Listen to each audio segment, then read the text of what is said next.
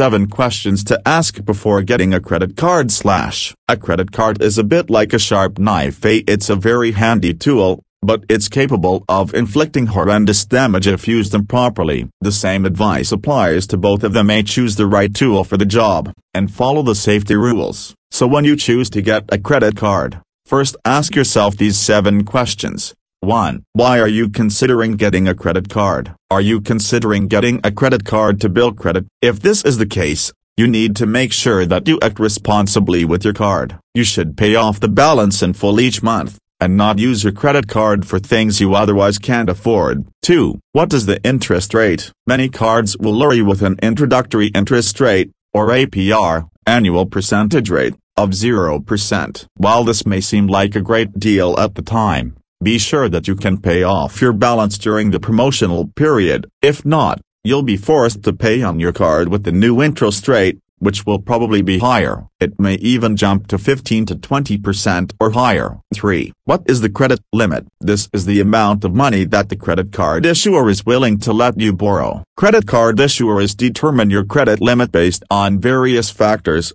including your income level and your credit score. Initially, they will often provide you with a low credit limit to minimize the risk. You can later increase your credit limit by paying on time and spending within your credit limit. 4. Is there an annual fee? You should not pay an annual fee to use your credit card. Many cards try to offer you cash back or other rewards as long as you pay an annual fee with the card. But don't be fooled. There are rewards cards that do not charge an annual fee so you should keep looking. 5. What are the penalties fees? There's no shortage of ways for a credit card issuer to make money off you. Common charges include fees for transactions, such as balance transfers and cash advances, or for asking to increase your credit limit or make a payment by phone. There also are penalty charges for paying your bill late or going over your credit limit. They don't decline your card they just sock you with a fee for it.